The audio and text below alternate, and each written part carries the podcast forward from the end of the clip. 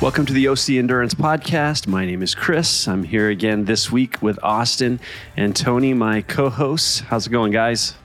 Doing good, doing good. Yeah, another day in paradise. Well, Austin, you were just on a trip, right? Yeah, just uh, about 45 minutes ago, got back from Yosemite. Um, that's a trip that we do every other year with uh, my wife's family. Been doing it for over 10 years now and it's it's just a great family gathering. Everybody gets together and everybody gets really excited about it. Super nostalgic. Got engaged there uh, two trips ago, and then actually had another family member get engaged there this trip. But had some great hikes. Did Half Dome, Yosemite Falls. Did some running. Really great weather out there right now, and, and the water levels are pretty insane after all the rains. Yeah, that's awesome. That is one national park on the West Coast that I haven't done yet. When I did the big national coast uh, or uh, national park tour, uh, we did not do Yosemite, but we did kind of all the other, a bunch of the other West Coast parks. So I, I need to get up there. Did you stay in the park? Yeah, we stay at Yosemite Valley Lodge. Uh, they used to camp, but they, they don't the older women don't camp anymore. So they decided to stick to the lodge. There's, you know, pool there for the kids and everything like that. It's pretty central to everything as well. So it's just, yeah, we've been there for, uh, I, they've been going for 20, 25 years maybe. And I've been going ever since I've been quote unquote part of the family. And uh, yeah, it's, if you haven't been, it's, I highly, highly recommend it. That's awesome. How long were you there?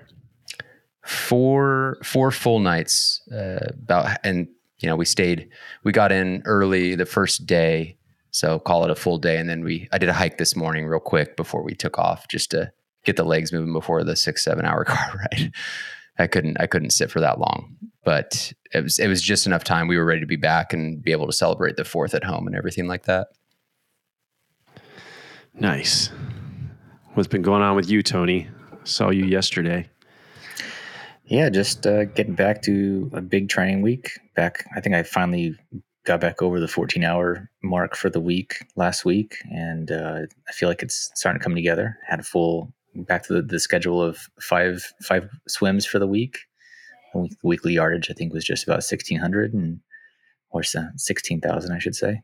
Um, and yeah, had a, solid solid bike on on Saturday. Got to see a few of you guys out on the, on the trail, which was cool and um, I did have I did have a bad uh, workout on Tuesday on the bike where I just had a bail. I just had I don't know if it was just like lingering fatigue or whatnot, but just one of those like listen to the body and just pull pull the pin early type workouts. And I, I hate doing that because I feel like I feel like such a failure, you know. And and I, I feel especially when it's like a bike workout that I, I almost feel like I, am letting John down. I feel like he's just like looking at the at, at, Training Peaks, like, why do I even bother with this guy? Why do I bother, you know, writing these plans? He doesn't even doesn't even follow them. But um, I usually when I when I do bail, I'll, I'll, leave some notes there as to to why or how I was feeling or or whatnot. So I mean, hopefully he forgives me. I will say that's the one thing about having a coach. It it holds you accountable, right? And so when you when you do have an issue, right, you feel you do feel a little more guilty.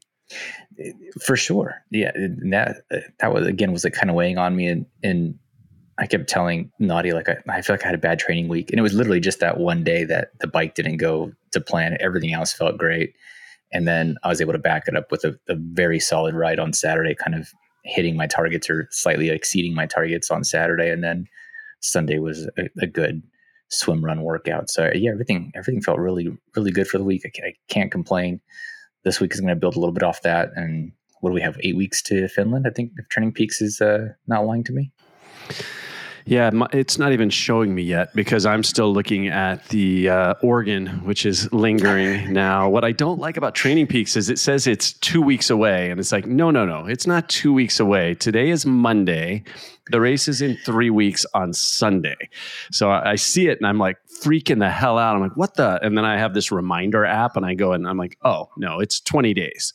So yeah, the right. whole rounding down from the day after the race freaks me out every time. Well, it's better than rounding up, right? It's, at least it's not saying like, "Oh, hey, you have four weeks and you only have three. Mm, I'd rather have it I that hear way. You. But two weeks and six days is much better than two weeks. especially when you're coming in from from my boat of uh, I think last week I got a good solid four hours of training in or six hours of training. I was like, man, I'm not even on the leaderboard. I'm like sweeping. I'm the sweeper of the leaderboard. I've uh, yeah, I've been just fighting trying to get back. It took me like two weeks, and I'm finally I'm still coughing, so I'm hitting mute constantly so I can cough and clear my voice. And uh, so whatever funk I caught in Florida, I swear, every time I come back from Florida, I bring something with me that I don't want. And uh, yeah, so but since Thursday, Friday, I've started training again. Yeah. Well, as of 7 a.m. this morning, you were top of the leaderboard. I know, I know, not for very long. Uh, I did do a, a really like a two hour walk with the dog, and that doesn't count, right? So I had my I had my swim in, but then my two hour walk with the dog doesn't count. So, and then weightlifting doesn't count. So all those wasted hours. I don't know why I'm even doing any of that stuff. Does tra- does trail running does trail running count for our leaderboard? I of believe it does. it does. Yeah, oh, trail running does. Did I crush it last week? So, oh, I don't know. And that's the worst is once the week's over, it's it's gone. You can't even look back to live glory of if you actually did make the top. Because I, I sort of hmm. cheated. We did half dome, and I did it as a trail run because I wanted to see some metrics on my watch while we were doing it. And then we didn't run. There was a big group, and we were just kind of trying to stick together. But it was a 12 and a half hour day. I left the watch running the whole time, so with no breaks. And I'm thinking, man, I'm going to crush the leaderboard this week. I'm being at the top. Nobody's touching me this week, but I probably still didn't win. So I wonder if it, it, it, does it actually take total time or does it take the moving time for the leaderboard? I think it takes moving time. Well, so. I, I, didn't stop it at all. Like we when we sat down, nothing because I wanted to see all in all when we started the trail to when we ended. So didn't hit pause lap nothing on the watch. Yeah, so, I think moving time. If you don't have auto pause on, moving time's running unless you actually pause it, right? That's what I understand. Mm, I'm not sure. Yeah. Yeah, because I I see like if I you know I'm on a run. Yeah, I think. Yeah, I mean, if, I, if, I, if I'm on like on a run or something and I stop to use the bathroom real quick, it'll you know my my moving time will be 30 seconds, 45 seconds less than what my total time is. So that was my whole idea was just to yeah. leave it running so I'd see total time is same as moving time type of thing. Pace and all that's the same. Yeah, that's it's funny. Uh, we're going to do a segment today where we've got some hot takes, but one of my, I guess this is more of a pet peeve, is when I'm like scrolling through Strava and seeing swim times, and it's like 130 per 100 yard, 128 per 100 yard. And I'm like, there is no way because I don't stop my watch during a swim. But what I am learning is that Garmin works different than Coros, right? Coros just ran the entire time. Garmin actually does try and figure out when you're not swimming, and it looks like it subtracts those times. It does. So, yep. but then whenever I see someone's time, I'm questioning. I'm like, I know they don't hit. They're not swimming 130. So are they pausing their watch every time they hit the wall? So you, say, you saying I can't always, do 130s, Chris? Is that what you're saying? I could do 130s. yes, it's you. It is you. No, I uh, I yeah, use my, it. My old Garmin wouldn't do that. So the, the old Garmin would would basically make my pace look it was like 155 per hundred or that was me know, every week and everybody's like what, what's going on i'm like well i don't i don't stop the watch actually if anybody knows mike over from nova masters um, he he will basically berate you for touching your watch if, if during your swim. So, um, yeah, he's a he's a, a wonderful coach. But um, yeah, I, I just I know not to touch my watch, and so that's just kind of been drilled into me. But yeah, once I upgraded the watch to the 955, that one now does what you're talking about, where it it basically takes the time and it breaks it out like when you're sitting on a wall. It it knows that you're not moving, so it it cuts that out and then factors that out of your pacing. Which I guess it, it is good but uh, yeah, when I see, you know, people used to ask me all the time, they're like, "Oh, you're getting faster," and it was like a 152 swim. I'm like, I didn't swim a 152. I know I'm swimming, you know, whatever, 140, 135, you know, and now it actually is cutting it out. Um, and sometimes I feel bad because I'm like, I, I know it's stopping on the wall yeah, you guys and don't. The other thing too is, I, for when I'm recording my swims, I really only pay attention to hoping it it logs like for the most part my total yards and and the swim time. The the pacing I really don't care about because again in, in masters we do so many kick sets, which obviously that's going to be terrible. You know, we do alternate strokes, and you know, and, and my fly is crap, which I You should, assume you would- should see me doing the kick stroke. My arm is always like taking a little tiny fake little stroke as I'm doing kick strokes, just to make sure I'm Yes. recording yards. That's kind of horseshit. If I have kick sets, I don't get any extra yardage. So it's like, I oh, you know. swam 2,300 yards, and I'm like, well, I did oh, nearly a thousand of kicks. So this is this really sucks. But to, yeah, to that point, and you guys- can't edit it on Strava. Right, right. You guys don't use the the lap button because I, I use that as my timer rather than looking at a clock. Mm.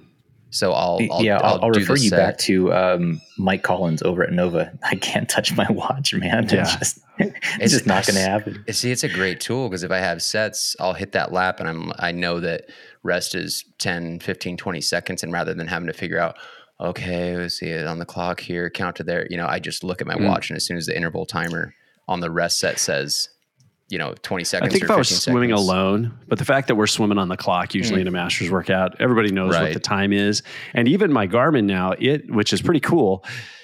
If you swim a straight 400, it records it as a 400, and then when you hit the wall and you stop, it starts a rest time. So, Mhm. and then you Oh. swim 50s. It's actually it recognizes when you're stopping. The only thing that always screws the watch up is we do um, like suicides or things like that, where we're you know swim thir- uh, what would it be 13 yards and then you know 25 yards and then 33 you know so you're and you're flipping in the middle of the pool with no wall so your watch just goes haywire all of a sudden it's like you did a 120 pace this week i'm like i'll take it i'll take Yeah. it It sounds like these coaches need to get together and be okay with, hey, I got to touch my watch. I need this. I need this data. now, do you guys trust your watch? I'm totally off base. I'm just taking this wherever I want to go today. Do you guys trust your watch in open water? Yes. Do you feel like they've gotten more accurate? Yes. Especially because I like I especially because we swim Bayshore, which has the buoy line, and when I hit that that buoy marker, right, that finish line, I, I actually have an alert on my watch to to uh, beep and vibrate every 500 yards, and so it it'll alert me there, and then I kind of know which house and palm tree I'm supposed to be at a thousand. That goes off like clockwork, and then you have the 1500 turnaround, which is for those that know, is the um, the American Lady Two boat is basically right there is going to be around your 1500. So if you want 3K, you you go there and you flip and come back, and it's it's always almost like dead to nuts on. And so yeah, yeah. Same Yeah, thing. no, if you go to the end of that that dock or whatever, I think it's just over. I think it might be like six hundred, something like that. You know, to the end of that dock, Mm. and that's always it's the same every time. And based on what the buoy lines say, it seems very accurate. yeah, All right, good. Well, then I'm happy with my swim time this week. So it was I because I, had to start over when I went from Coros to uh, Garmin. You know, I, I always had a certain time on my Coros, and sometimes I was accused. I won't name who accused me, but they accused my Coros of saying that I swam faster than the Garmin would say. So then this weekend, I was somewhat vindicated. So I had Well- uh, my fastest swim I've ever had out there at 2,000 yards, and it basically was, I, you know, all the way down to a buoy, turn around, come back, which is 500 each way, and I did that twice. So I was pretty happy with my swim. So I feel like that is finally starting to come back around.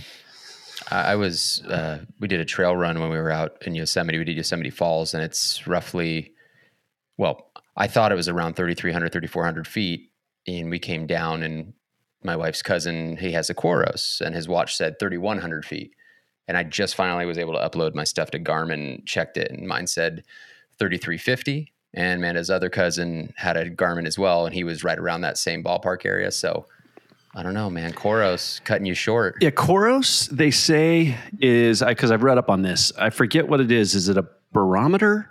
They're, they're no, they're using. There's a pressure gauge in there, and they're they're tr- oh. they're saying that Bar- they're using barometer. pressure to determine, yeah, barometer to determine how much altitude you actually did.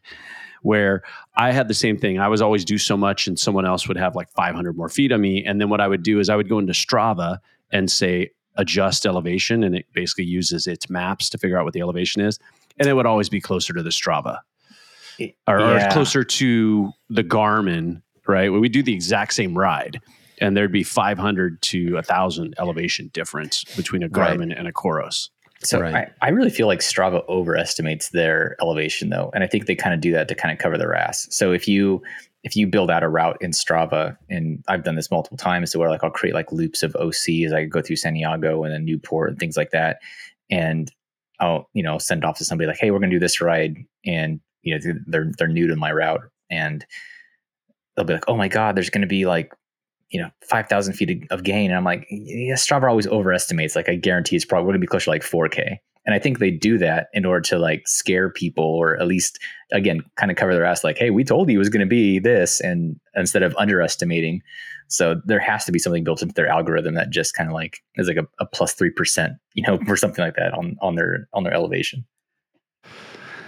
Yeah, but well, uh, maybe, but I felt like it's always closer to what Garmin would say. Um, and this is not necessarily from my Coros watch. I would say that it, it was from my Elemnt or the Bolt bike computer is where I notice it. I Oh, never okay. really pay attention to it on my watch, but when I when we would do bike rides, I would definitely notice that uh, my altitude or the elevation I climbed was never the same as as what Garmin. So who knows? But yeah, I'm three weeks out from Oregon, and uh, and then I've got uh, so I, I did see Tony out there at Long Beach over the weekend, and like I said, I had a good swim, and then uh, I had a terrible run. It was the first time running in two weeks. Right, I had built up to six miles uh, when I was in Florida, and then I got sick, hadn't really run, and then I, I had a 90 minute run. So I was determined. It's like, all right, I'm going to run nine miles, and but I'm going to stay zone two. Then very quickly realized I could not hold like 145 and below if I was running like tens. It had to be like 10 tens or 10 15s, and it was it was a long long ass run. I couldn't believe it how long it took. I just felt like I was struggling. So it has set my expectations for what Oregon is going to be. I've got a long way, long way to go to get back to running uh, the 715 race I did there last year. But isn't Yeah, I saw Oregon Suja first, and and and the first thing I, I asked her was like, "Hey, "You dropped him?" Like, and she was just focused running, but I was like, "Man, she yeah, just she dropped me, you." and she Yeah. would come back for me. It was like the total. I'll run up a ways, and then and I started out running, and it's like, okay, I'm going to focus on cadence. It's like 170, 175. I have got it on my watch, and I'm focused on it, and my heart rate was through the roof. It's like, all right, I got to go back to my little loafer run over here, 160, 165, and that brought my heart rate down a little bit. Um, and I think that's just because I'm trained somewhat in that heart rate with that cadence Mhm. and and then I was able to uh, run. And then the last mile, I did pick it up to try and run and see what would happen to my heart rate. It didn't really spike, like it didn't max out. I mean, again, I wasn't running fast. Maybe I was running 745s or something like that, but it didn't go off the chart. So I think that zone two is extremely small right now, or extremely low, or you know, I just can't run very fast in zone two. And then when I get above that, it, it doesn't like max out or anything. So at least it gives me a little more confidence. I can run in like a zone three or zone four, and uh, hopefully, hopefully I can be a sub ten minute mile for Oregon. no guarantees. All right. Well, before we get into the hot takes, I just want to mention where you can find us. You can find us at OC dot endurance on Instagram and then our email if you want to send in some questions for us to answer or some controversial hot take subjects to get our opinions on. Uh, you can send those to podcast at ocendurance.com. So these were kind of batted around by somebody particular in our group, and uh, I've rephrased them to be questions so that uh, that uh, we can share our opinions or uh, discuss our opinions. So, should I just go from the top? Yeah, I, I think I'd, I'd love to hear other people's opinions on these as well. So fire away?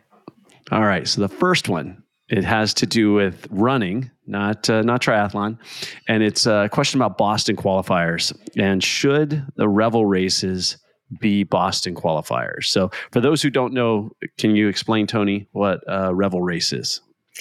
Uh, Revel races um, are basically downhill races, and they usually have upwards of like 400k elevation drop.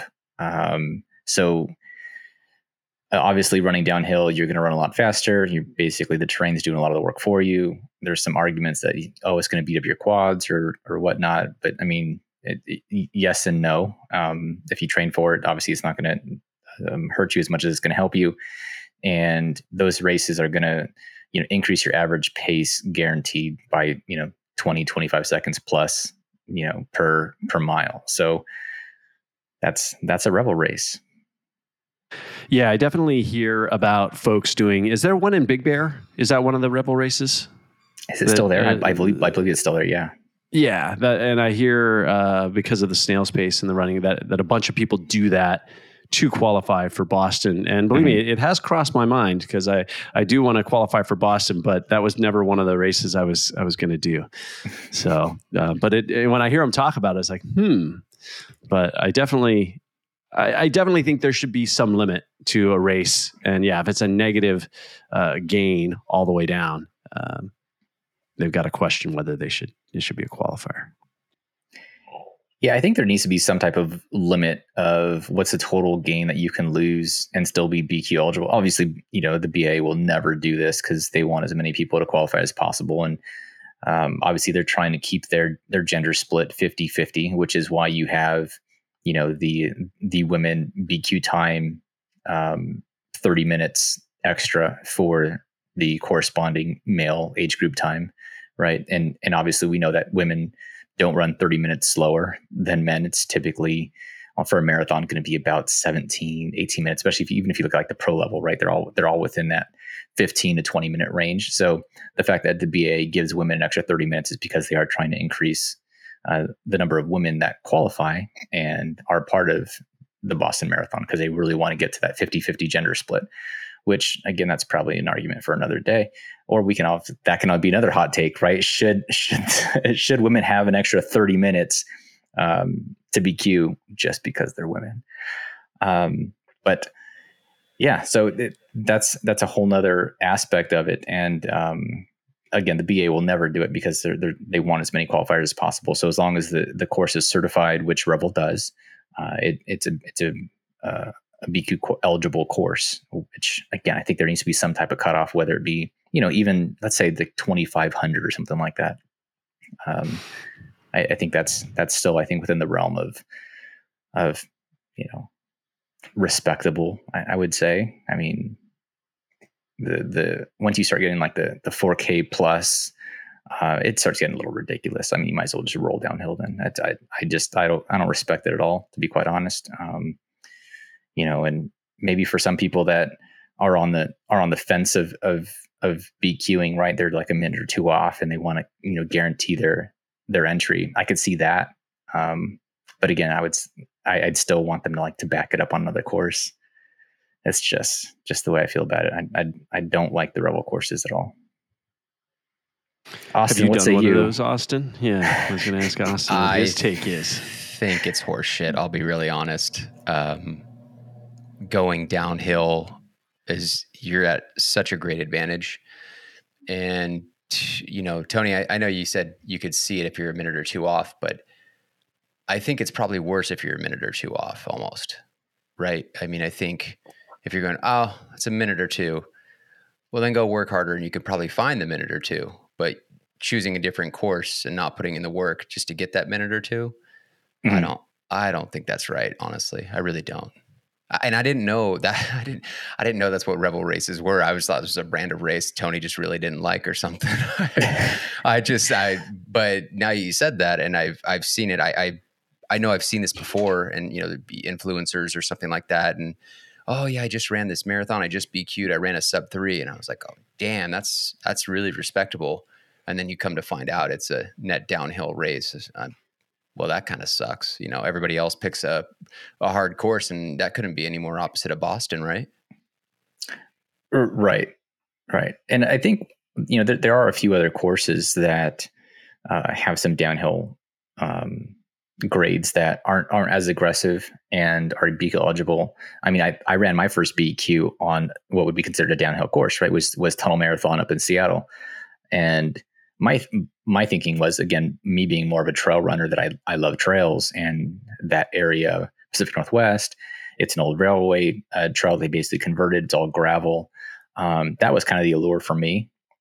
And that one, I think, because it's an old railway uh, route, you lose. Uh, it's, it's right. I think it's right around two k, maybe like eighteen hundred, and so it's it's like one one and a half, two percent, like just slight, just enough for it for it to really benefit you without really beating you up too much. And and uh, that's a great course.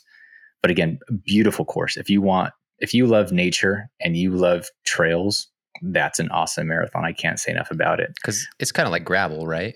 It is. Almost it's like, like it's like okay. a crushed gravel for the, for the most part, and uh, dirt in some sections as you cut through some camps and stuff like that. But you know, you run over gorges.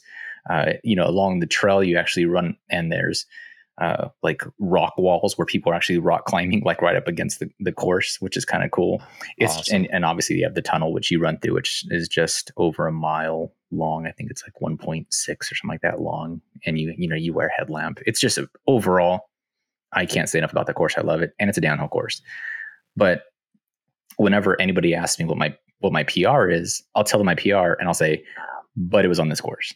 Right? It's like I almost feel like I need to I need to be completely honest uh, w- with people about it. Um, right. Well, that's like me in Oregon, right? It's like, yeah, I went 440 at Oregon. It's a downriver swim that I did in 18 minutes, right? So right. Right.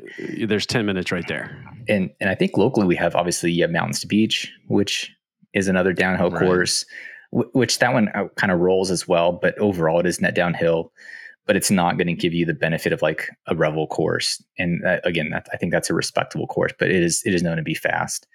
So I think there's other ways to do it. I, am really curious. Like, is this a thing just in America, or is there is there like a, a Revel equivalent in Europe? Right. Like, I uh, think there's like kind of it's not UTMB, but there's um, a kind of a federation or, or, an organization like that, and I think they set up like descent runs, you know, on trails. Mm-hmm. I've seen that before, so I don't think it's just an American thing. Specifically 2BQ? Revel no, is no, specifically to BQ, right? Like, let's not get it oh. twisted, right? And how many are there? Multiple Revel? I mean, the only one I was ever familiar with was Big Bear. Yeah, yeah. There's there used to be like five, right? There was there was um, the one actually that used to run from like Crystal Lake and run down. That one got canned, but uh, that I think ran for like two years. I think uh, there's one in Utah. There's the one in Vegas, Charleston um, or something. Yeah, on Charleston. There's there's one there, right? So like yeah, there's I think there's about five that they run right now, and that's specifically just to get people to BQ. It's it's what they do. That's I, that's I the draw. That's just for that. And so yeah. like, and again, so like my question is, I wonder if this is just like a I'll call it like a lazy American thing, like or is it actually something that happens, you know, in Europe or well, or in other places? I mean, I'll say like those courses sound fun. I don't think there's anything wrong with doing them, but but to your point, it shouldn't be a BQ. Those sound like a. I would love to do that run, you know, and really fly and open up the legs and mm-hmm. everything. Mm-hmm. But uh, to BQ is just that's a that's a bit much. I don't know, Chris. Yep. Yeah, no, I agree. I mean, it definitely I th- would beat up the legs, and I think it would be fun to to run it just to see how fast you could run it. But yeah, at what point, like you said, should there be some sort of limit? But how do they police that? I guess. I mean, there are are there marathons that are non BQ races? Yeah, you just or, they're just not certified courses. That's that's right. the only thing. I usually need to certify the distance, which is crazy because even even if you look at like uh, Boston itself, you can't run a um, a world record time at Boston because it's it's a net descent course itself, right? Like I think that the net loss on that's like 1100, 1200, if I'm not mistaken. I could be out of pocket here, but I, if I remember correctly, uh, that's that's around the number. And so it's not world record eligible. So if it's not world record eligible, you know, and that's only again roughly a thousand feet. Why should why should the BAA allow all these other races to come in and drop 4K, 5K in elevation and be mm, BQ eligible? I think it's bullshit. Yeah, no, it's definitely it's definitely questionable, and I have to agree. And I've never qualified, so uh, to speak with passion until I qualify on a non BQ on a non Revel course. well, I mean, I'll put it this way: I missed BQ by 26 seconds the year before last. So if I just go run a downhill and you know give a buffer of three minutes, I mean, do I do I deserve that? No. If I if I had the same conditioning and go run that and get a BQ time, I don't I don't think that's I don't know. I don't think that's right. But again, it's probably Now, Austin, quick question. not running Did- BQ. Did did you miss the? Was it seven seconds off of the your actual BQ time, or was it seven seconds you missed the cutoff that was under? No, no, no, no, no. 20, 26 seconds. So a second a mile um, off of sub of a three hour marathon, which is my cutoff. Not not Okay. the uh, you know buffer 258. Call it. You know. Yeah. Okay. So so I got a better one for you. In 2019, 2019, I I beat my BQ time by like four four minutes and like 46 seconds or something like that. And that year you had to beat the cutoff by like four minutes and 54 seconds. So literally I was I missed I missed it by eight seconds. So I BQ'd by almost five minutes, but I missed it. I missed the actual cutoff, right? Because once there once you have so many people that beat the beat the BQ time, now they take, you know, they they do the math and they figure out like how much you have to beat it by in order to actually enter. So I missed the entering by eight seconds. And like almost everybody I knew had BQ'd that year. And I was on the outside looking in and I was pissed. And I'm thinking, well, yeah, but how many people ran these damn Revel races and got in over me? And and obviously like lowered the times by so much. Whereas, well, shit, I could have done that. I was, Well, I that's was I was- pissed. That's what I was just gonna say. I mean, those people that are, um, I guess, inflating the times based on running downhill marathons, that doesn't seem quite fair.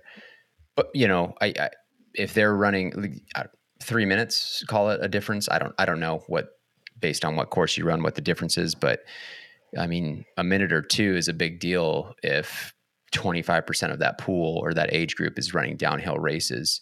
This doesn't seem fair, but then I guess they kind of get their due when they show up to Boston and thinking they're going to run the same time and probably go five minutes below what the, even the qualifying time was. So- Well, but I think a lo- uh, for a lot of them, it's just a matter of getting to Boston, right? They, they go to Boston and they just use it as as a celebration run and just you know hot dog it. So they don't really care anyway. But Yeah, yeah. But I, I I guess for someone like yourself, someone like me, someone like Chris, probably it's it's just more motivation, right? You wouldn't just stop there or just choose to run a downhill marathon. You'd say, you know, sorry for my language, but fuck that. I'm just going to go run a marathon and I'm going to I'm going to get under by 5 minutes on this next cut. Something like that. oh, yep, that was definitely. If you look at um, after I missed that cutoff, because I think I ran, I think because it was like three three ten was uh was it three ten? No, it was, I think it was three oh five at that time for me uh, in my age group, and so then for the next year it was leave no doubt like i'm going sub three like i'm i'm just i don't care and then i think i went uh 254 the next year so i beat it by yeah i at that point i beat it by like 11 minutes and i was like i'm in yeah screw you so You crushed it. I Yeah. love that. Nice. Yeah, I think 2024, we'll see, because 2023 for me has been kind of a throwaway year with injuries and everything. In my mind, 2023 was my big year, and then I was going to focus on Boston again because that was the goal right as COVID hit. Uh, so you might have to wait another year till 2025. All depends on if I qualify for New Zealand or not. So if I qualify for New Zealand, then then I'll focus on Ironman again for another year. Seventy point three. I can't say Ironman. Yeah, what, what what's up with that? It's I'm gonna have to get to 70.3, that huh? question. Yes, yes. I can't make that mistake. is, is that next is that the next question We oh, should so probably we're, we're all hop in into that. yeah so we're all in agreement on yes. this one Revel races, no. horseshit Horseshit. Yeah. All right. we got chris to cuss on the pod holy shit look at that Ooh, I know. I'm so careful in my videos usually. Yeah, what an example. Oh, all right. Next question. Are you an Ironman if you did a 70.3? It's a multi part. Should the merch tent at a 70.3 actually sell Ironman merchandise that doesn't specifically say 70.3 on it? So let me clarify. I want to make sure we're all on the same page here. if there are hats that just have the Ironman logo, those should all be gone. every hat, every backpack, every Hoka shoe, everything that they possibly sell should have 70.3 on it if it's a 70.3 race? Is that what the my- question is? You're asking my opinion. Yes, Tony. That, that's that's a yes. So, in when I first did, well, actually, I didn't even buy anything from the merch tent before I finished my seventy point three. So, I, I I did Oceanside tw- twenty fifteen, I believe, was my first, and I I wouldn't even buy anything from the merch tent because I was like, I I haven't earned it yet, and you know, you, it kind of sucks in some in some ways because a lot of times if if you try and do that now things you probably wanted are going to be sold out if you try and go back after the race. So there's there's some of that. But uh, i'll kind of circle back to this but i had a friend who his his first was going to be Superfrog and he um, ended up buying a bunch of stuff before the race and ends up passing out in the sand on the run goes to goes to the you know hospital in an ambulance and he's got all this Superfrog merch and he is pissed right? But that that can happen. But again now he doesn't want to wear any of it and he's got all this gear from Superfrog from years back. But yeah so I, I wouldn't even buy i didn't even buy anything beforehand. And even once i did then cross the finish line i went back to the merch tent and i wouldn't buy anything that just said Iron Man on it or just had the Iron Man logo like specifically there's a hat that i have uh, still have it has, has Iron Man logo, and then on the on the brim it says seventy point three across it, or anything I have like specifically says seventy point three. Or I, would wear stuff obviously from Oceanside that that is says seventy point three, but um, that, and that was one of the big things for me for uh, Mont-Tremblant when I first did my full was I walked in that merch tent and I was like, fuck yeah, now I can buy anything in here I want. Like now it now it all matters and I can Right. buy everything. I was going to say, Yeah. I'd never really thought about this because I didn't do any 70.3s before I did my first Ironman. So I went from Sprint Olympic and then I did Ironman Coeur d'Alene and I did a whole, you know, Mm. four or five, Iron, four Ironman in a row. And I didn't do 70.3s until after I took a 10 year break and then came back. And, um, and it was funny when I came back a few years ago, I specifically said, I will not buy a single piece of merchandise until I qualify for the world championships. and I didn't buy anything until uh, I went to St. George. And there you go. So, what's your take, Austin? Yeah, same, similar to Tony, maybe a little bit different, but similar to Tony. I, when I did my first triathlon race, um, it was an Ironman. It was Ironman Texas. I, I mean, I had doubt in myself that I could do it, but I also said "Yeah, I'm probably just I'll I'll die before DNFing or something. And so my wife and I went to the merch tent when I checked in, and I didn't know I didn't know about how gear or anything like that works. So I'm kind of pissed off that I did buy a hat at the merch store, knowing that I get a finisher hat. So whatever. But I bought the hat and I handed it to my wife, and I said, "You hand this to me when I cross the finish line." And if I don't cross the finish line, throw it in the trash. I don't. I don't give a shit. I, if I didn't do it, I don't. I didn't earn it. I don't deserve to wear it. So, having said that, seventy point three is not Ironman, Also, the same way that Ironman is not seventy point three. But however, if you have done an Ironman and you go to Oceanside or something and they have Ironman gear, I think it's okay to buy. I don't, think that's a problem. I don't have a problem with them selling it. I think it's more on the individual to say, I'm I'm not an Iron Man or be honest about that, right? Um, but that yeah, they're not the same thing. When when people say, "Oh, I, I did an Iron Man," and you find out it's a seventy point three, I think for everybody who has put in the work, because they're vastly different, right? They're they're they're hard. They're hard in their own way, but they're different. Seventy point three is not Iron Man the same way that Iron Man is not seventy point three. So I think it's on the athletes and the individuals to hold themselves accountable and say, I'm not an Iron Man or I am an Iron Man and be honest about that. Yeah. I was always yeah. superstitious. So, yeah, I would never buy. Yeah. Like, eh, I would send uh, my wife to get gear like when I cross the finish line, right? Like you go get it and you know just come back later or whatever. Or you know, I did. Yeah, cer- certainly. I'm even to the point where I won't wear a race shirt prior to the race. Oh no. Right? You know, they give out shirts and then everybody shows up that day and wears the shirt to race it. uh, I you know I won't even wear the race shirt until after the race. Well, let me ask you guys kind of on this topic about. I mean, I guess I can now understand thinking thinking on it again. What about the ones who support you, your crew? My my wife doesn't do Ironman. She doesn't even do triathlon. One of her favorite things though is getting a hat usually from whichever race I go to. And it says Ironman California, for example, and she loves to wear that. Mm-hmm. And I don't find anything wrong with that because that is my support crew and I'm a strong believer that in order to get there to the starting line and get to the finish line, you need that support crew and they're just as important. So yeah, and I can't imagine somebody buying. I mean, like her, like someone asked her, "Did you do Ironman California?" She's probably gonna say, "No, my husband did." Right, and right. so I can't even imagine someone posing as it. I'm sure they do, but I, I mean, I can't even imagine. But at the same time, working in a company that does branding and marketing, I understand if you're going to produce 500 whatever backpacks lululemon backpacks or you know you're branding treadmills now and you're branding running i mean uh, ironman was on a huge kick right of branding things stroller running strollers shoes and you're going to end up getting that and in their mind they're a brand just as if uh, we shouldn't be able to wear a Lakers jersey, right? If we don't play for the Lakers, I don't, I don't know. At what point is it branding versus right. um, race gear, I guess, or yeah, or I, think it's, I think it's more the the purposeful misrepresentation of the accomplishment. I think a lot of people do Agreed. that. A lot of athletes do that where, oh, I'm training for an Ironman. And then you obviously you just ask the question, oh, what are you training for? And it's sure enough, it's a 70.3. Or I just completed my first Ironman and it's a 70.3, right? So it's, it, it's vastly different. I mean, just like you wouldn't run a half marathon and be like, oh, I just ran my first marathon. How no, you ran a half marathon. marathon. Was that?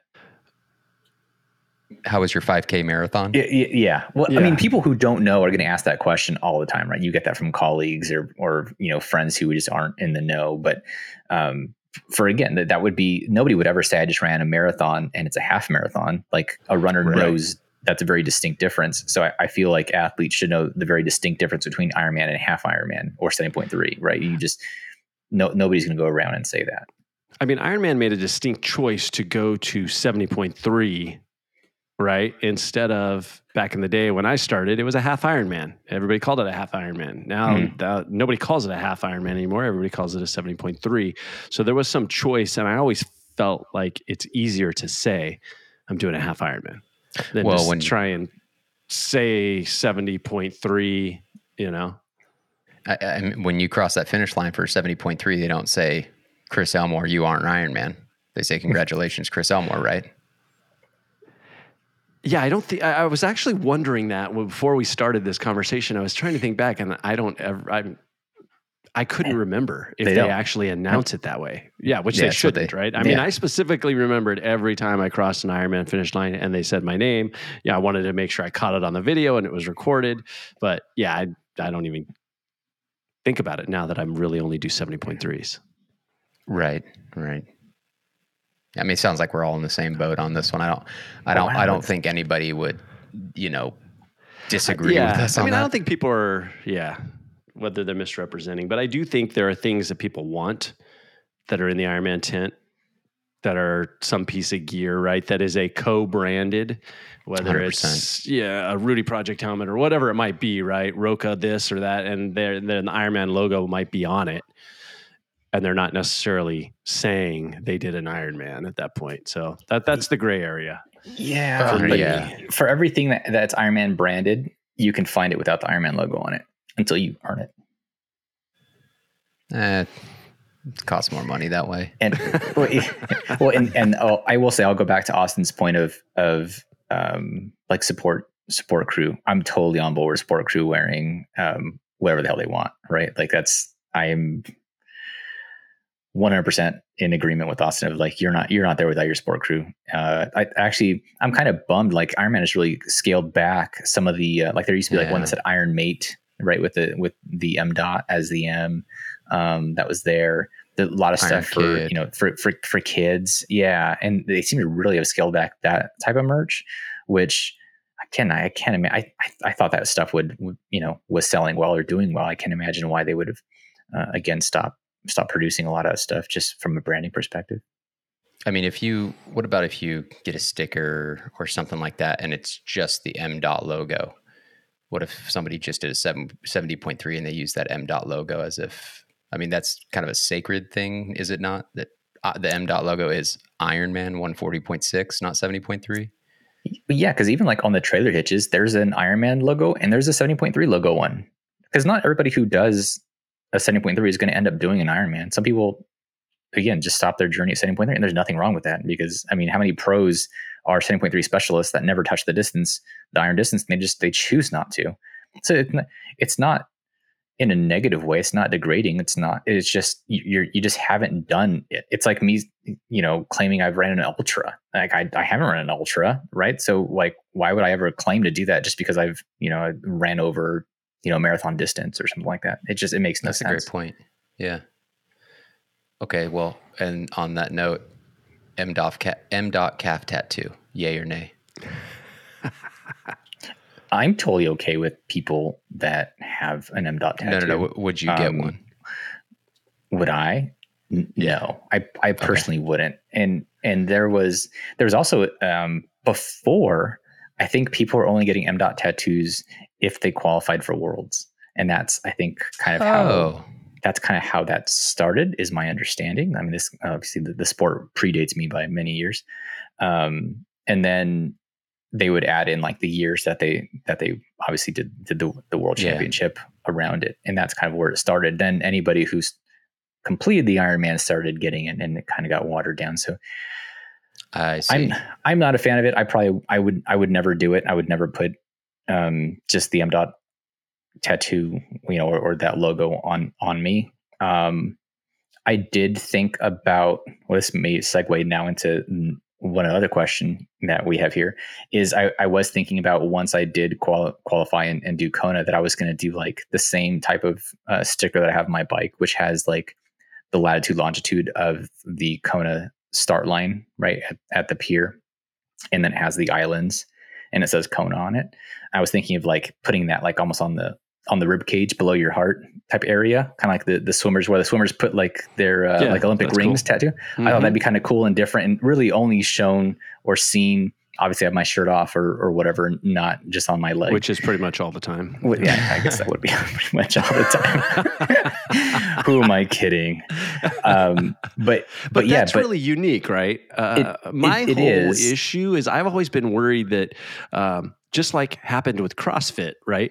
At some point, somebody does something that basically kills the brand, right? You know, Greg Glassman said some crap, right? Pretty much almost took CrossFit down, Right. and the, there's nothing saying that that couldn't happen to Ironman. I mean, you're putting somebody's logo, their trademark on your body. And that's what always scared me away from it. It was just like, ah, I have no tattoos. Why would I put someone's logo on my body that y- you know, yeah, you don't know where that's going in the future? in, in the so and again to kind of like segue i guess out of out of this and into the next is the way that the world championship is kind of losing its luster and and doesn't seem to mean as much uh, in these past few years now it's even like would i bother putting that on me when it doesn't have that same meaning to me anymore right like when it's when, when iron man themselves is watering it down And do you see what that does it really from- matter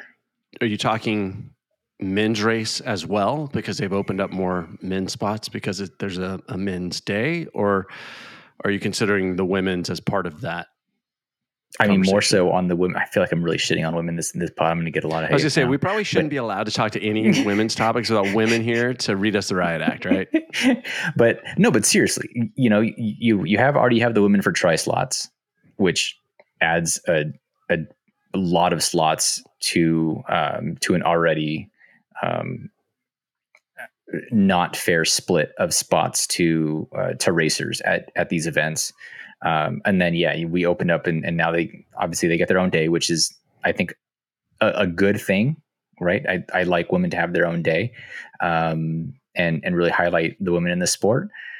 But when you when you look at it and they can't even fill the slots now, when you can't fill Kona slots, there's a problem. And and we're talking you know how far these slots are even rolling to people that are getting these slots. We're talking like 16 hour plus finishers and roll you know kona slots rolling out of age groups and into eight and other age groups and then back out and into another age group. Like they can't fill the slots. And so you're really degrading the world championship at that point. Like i just well maybe so there should be do you think there should be a hard rule on how far spots they shouldn't be able to roll down past 20. I, I, a slot. Sh- oh, okay.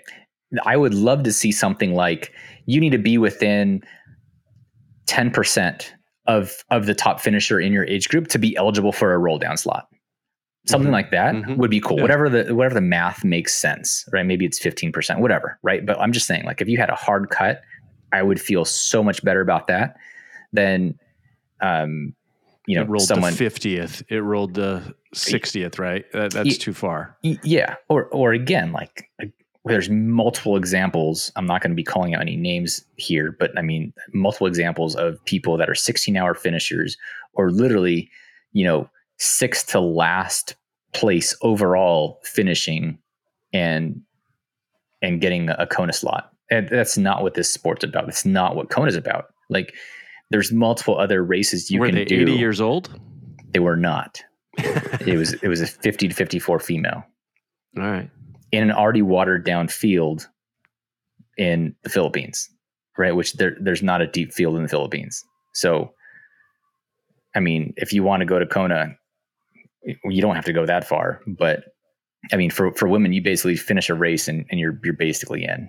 It's which is the sad part because I feel like there's so many women that tried for so many years and and fought and struggled. I mean, to, I think there was still an argument from women that that they can't that, that that's not 100% the case, right? That Oceanside, right? Well, I guess you're talking Kona, so you're not cool. necessarily, and I'm not doing Ironmans at this point, so I'm not right. sure how it's rolling down for Ironman. But I know 70.3 spots, even with all of the women's spots if you look at an Oceanside 30 to 34 or 35 to 39, mm-hmm.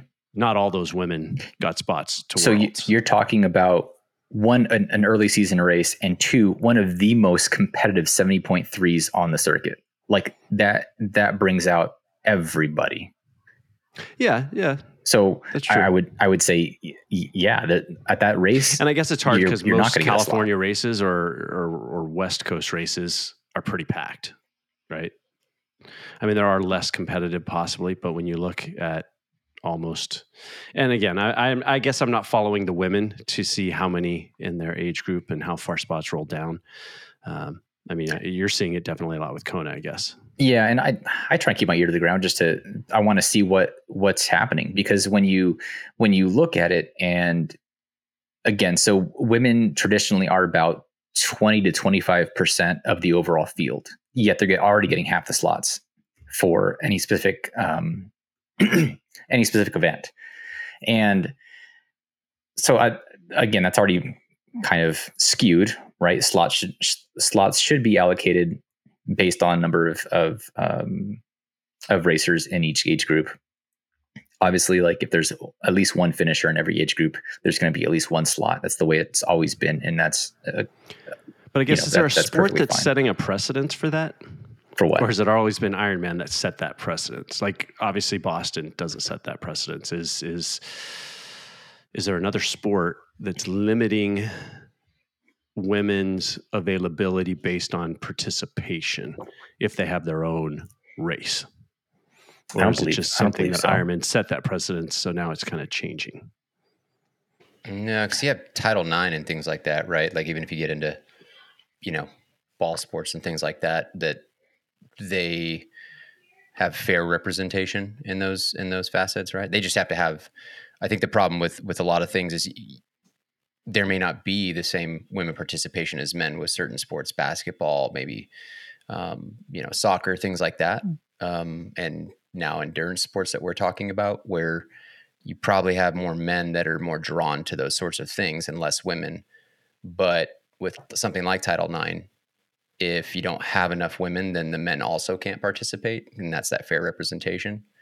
Um, yeah, so I don't, I don't, I don't know if it's the same thing, but it does seem that there's, that somebody is kind of setting that that example or that that threshold.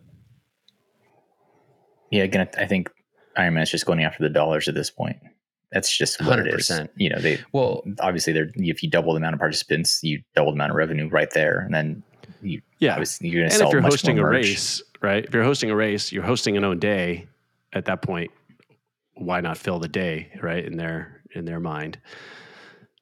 Well, and, and Right. Tony, do you are you do you think do you think there should be more men's slots if they're going to do more women's slots, or do you think there should be less overall? I mean, quite honestly, I, I I'd love to see just less overall. I mean, if we could go back to one day of racing, that I think that's that's probably my best case scenario. Would would be my choice would be to go back to one day of racing and split those slots evenly. There's only so many spots on the pier that you can fit anyway, um, and so you're going to have a, a 50-50 split there, and that's perfectly, I think, okay and and in in the right it, make the world championship a world championship. That's that's just the way I, I see it. You know, it's like it's the way. The only thing I could probably compare it to is if, um, like Olympic trials, like you, you know, you, you have people that qualify for the trials, and we send them off to go to the Olympics. And some of these countries they can't meet the the, the Olympic standard, but because they can't meet the Olympic standard, but they're the fastest on you know in their country, let's just send them to, right? and and so okay, let's have I don't know. I, I'm Mexican, so I'll shit on Mexicans for a while. So let's let's just have a Mexican bobsled team, right? Probably never seen ice in, in their freaking lives and jumping into bobsled and, and going down. Now you're going to bring up the Jamaican bobsled team. We all love it. Yes, yes. Feel the rhythm, feel the rhyme. But That was an awesome movie. there's there, there's no point. Like, what are you doing, right? And, and if and if that if that Mexican bobsled team is now taking a spot a spot from a more deserving country, but we're just throwing them in because they're the only one. Like, it's just that's kind of what it feels like. And everybody's like, well, it doesn't. You know, these these lower tiered or slower females going to the world championship, it doesn't affect the pointy end. So what do you guys care? You're degrading the accomplishment, and that's Yeah, why it bothers me. Yeah, and I I was sort of I mean I haven't even been to Kona or anything like that, but I was a little upset when they did the two day coverage because I, I love the fact that the women get focused and they should have their own day. However, if it were me, I would want to be racing everybody. I, do, I don't want to just be racing certain like how they do it with the women. It's certain age groups, you know, and then half the other age groups go on a different day.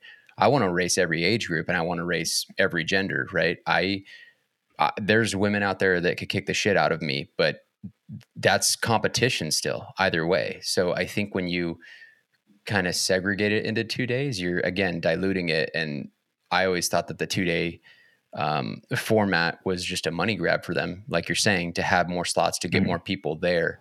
And you know, people were saying, "Oh, it's so great for women. It's so great for women," but I don't, I don't see it that way.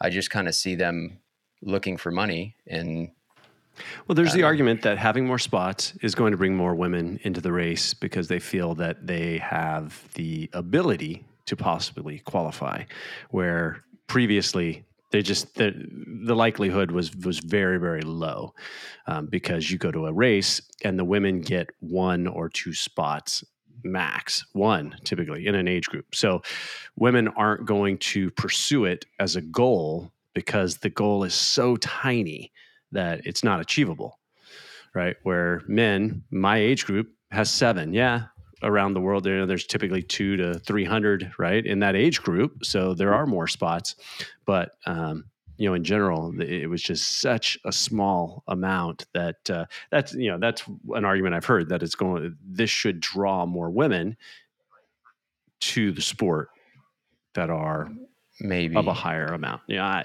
I'm, I yeah. don't really have a. No, I mean it's a great it's a great point and it's good, it's good information, but at the same time, well, then how come I don't get more slots in my age group? Because if I miss it by two or three people, then I go, well, just make it easier because then I make it. But back to the Boston thing, why don't I just work harder than the other person there and get there? And if I don't get there, then that's okay. At least I tried. But I think just adding more slots and I, I don't I don't like that Ironman is going after money. Um, maybe they're not, but that's just how I feel. And also, I don't see any problem with with having just the women's championship in Kona and they have their day. But why not let men race there too and have that overall total number of slots? Because and then and then you have you know the men in in Nice and then women should be allowed to race in Nice as well. You know it's just not a championship race for them.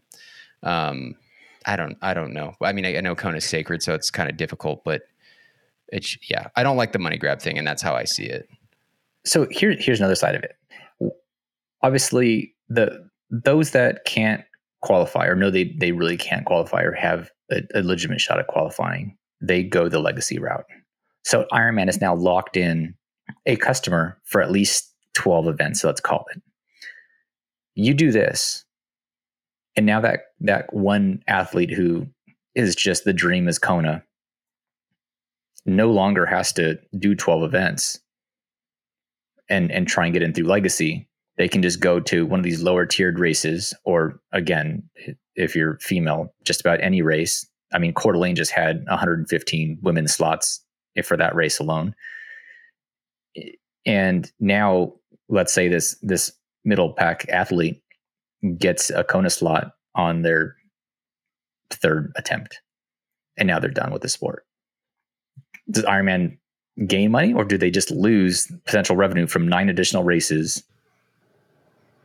Oh, do you think that, so? You think athlete. someone qualifies for worlds and and they're less likely to continue to compete? Well, it's, it's, less attempts probably for them to get there, right? And they're checking off that bucket list item. They go, "Cool, did that." Hmm. Yep. Because for so many people, if you yeah, if you if you talk to athletes, a lot of them the, the dream is Kona, and once once they get that, you know, so many people again, once they do legacy, how many people do you know do legacy and they're done? So probably quite yeah, a few. I honestly yeah, hadn't yeah. paid attention enough to know. Like back when I was doing Ironman, because I haven't been doing fulls anymore. I'm not really paying attention to Kona spots. Um, you had the lottery, right? So everybody put money in, and I always wondered how much money was Ironman making from however many people paying 30 or 50 bucks to get in the lottery, right? And then they would pull. But I never wanted to do that because I never wanted to, and I think this is a whole nother step, is I never wanted to, because anyone who doesn't do Ironman, you say, oh yeah, I've done an Ironman. They're like, oh, you did Kona. It's like, no, no, no, no. Right. And you've got to explain what Kona is. And and I never wanted to to say I did Kona if I did it because I won a lottery. Right. So that well, yeah. I guess that's a personality thing or, or whatever, right? I couldn't imagine if I did 12 Ironmans that now I get the, uh, you know, I get the luxury of going to do Kona that yeah. I didn't even, I guess yeah. I didn't even realize that. Yeah. And uh, I think, well, and again, it's, it's, I think the legacy program is you do 10 in a row or you do 10 total in a span of 10 years now. They changed the, the time period because some people were, you know, um, I know one athlete who did 10 in a span of, I think three, three years to basically like quickly. Oh my God. Just, just finish, just finish the races, right? Like 16 hour finisher, just get through it oh. and then put their name in the, in the, uh, the legacy lottery. Did Kona the same year or last year I did it, right? Or two. Well, yeah, I think she was there, right? Did, did Kona the same year I did it.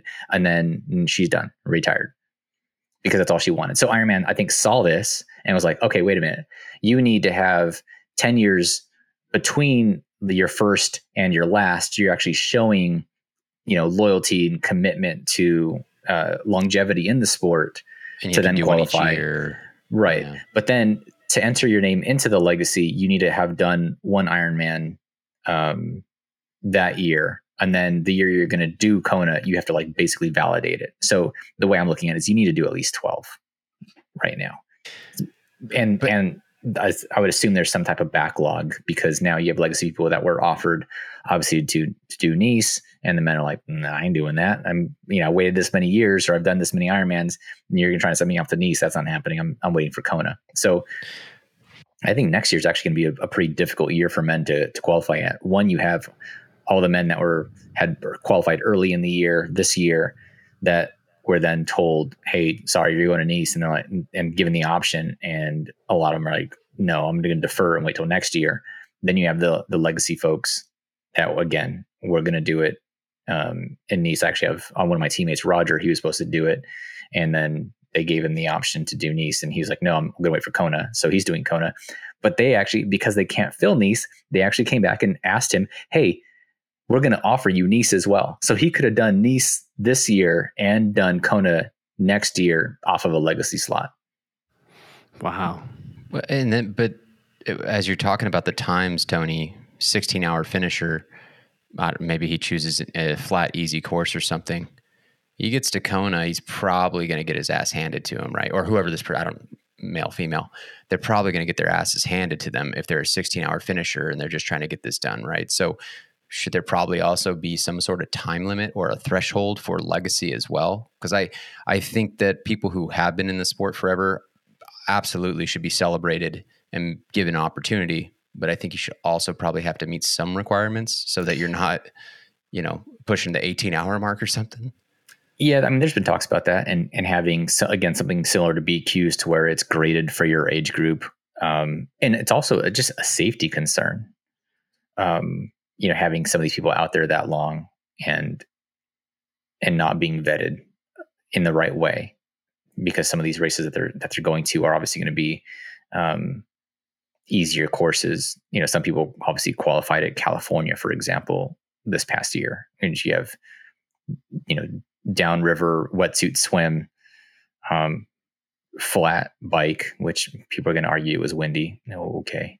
And then you have it was windy, dude. Yeah, yeah. And then you have and then you have a, a relatively flat run. Okay. Now you take that same athlete and now you throw them in Kona where it's open water. There's chop. It's non wetsuit. That bike is hilly, and then you have that hot run. So you know, it's I I honestly hope that the uh the spirit of the island really punishes the people that don't deserve to be there. That's my that's my hot take. I, I want to see a significantly higher number of of DNFs in in these next few years. Because that is, uh, in my opinion, that's even worse than getting a bunch of people there. I think you get a bunch of people there that don't finish. That's worse for them right? I mean, yes, they got to go. I mean, that's for me racing a 70.3 worlds. It it's just being there, right? Being in that environment, being in that vibe is amazing. You've talked about it with Kona.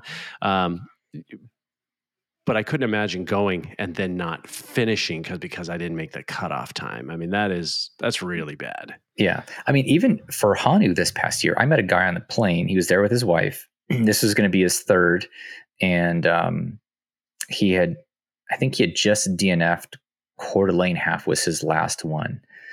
And so he was kind of coming out here as vacation and kind of enjoy the island. And um, so, you know, obviously just chatting on the plane, chatting off the plane, getting our luggage and our bikes and whatever, everything. And, and, um, exchanged names. And so I knew who he was. I put him on the tracker and was cheering for the guy, right? This is just, you know, an athlete. And, and, um, and the morning of the race, I went and you know, like told him good luck and had a quick chat with him and just kind of set him on his way.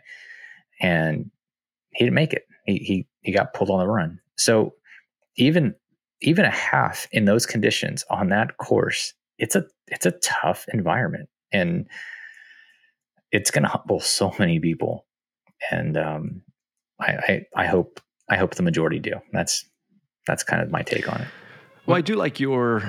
I mean, the problem is they want to fill the race, so it's never going to occur. But I do like your take on grading it something like a Boston, right? So if you you need to come in some percentage of the winner of your age group, and I think that that would stop people that are barely making cutoffs at least getting spots that roll down hundreds potentially or even 50 spots right or or whatever i mean the problem is if you're the only finisher in your age group then you are you did win the age group so you, you do deserve the spot whether uh, you know you showed up you got there well, you know yeah you're not gonna, you're not going to get those out that typically only happens like the 70 plus age groups which at that point have at it, right? If I can still move at 70, I'm I'm over the moon. So if they're finishing an Ironman at 70, you know, like I mean, that's my hope for Kona, right? I just got to outlast everybody. there you go. It's battle of attrition.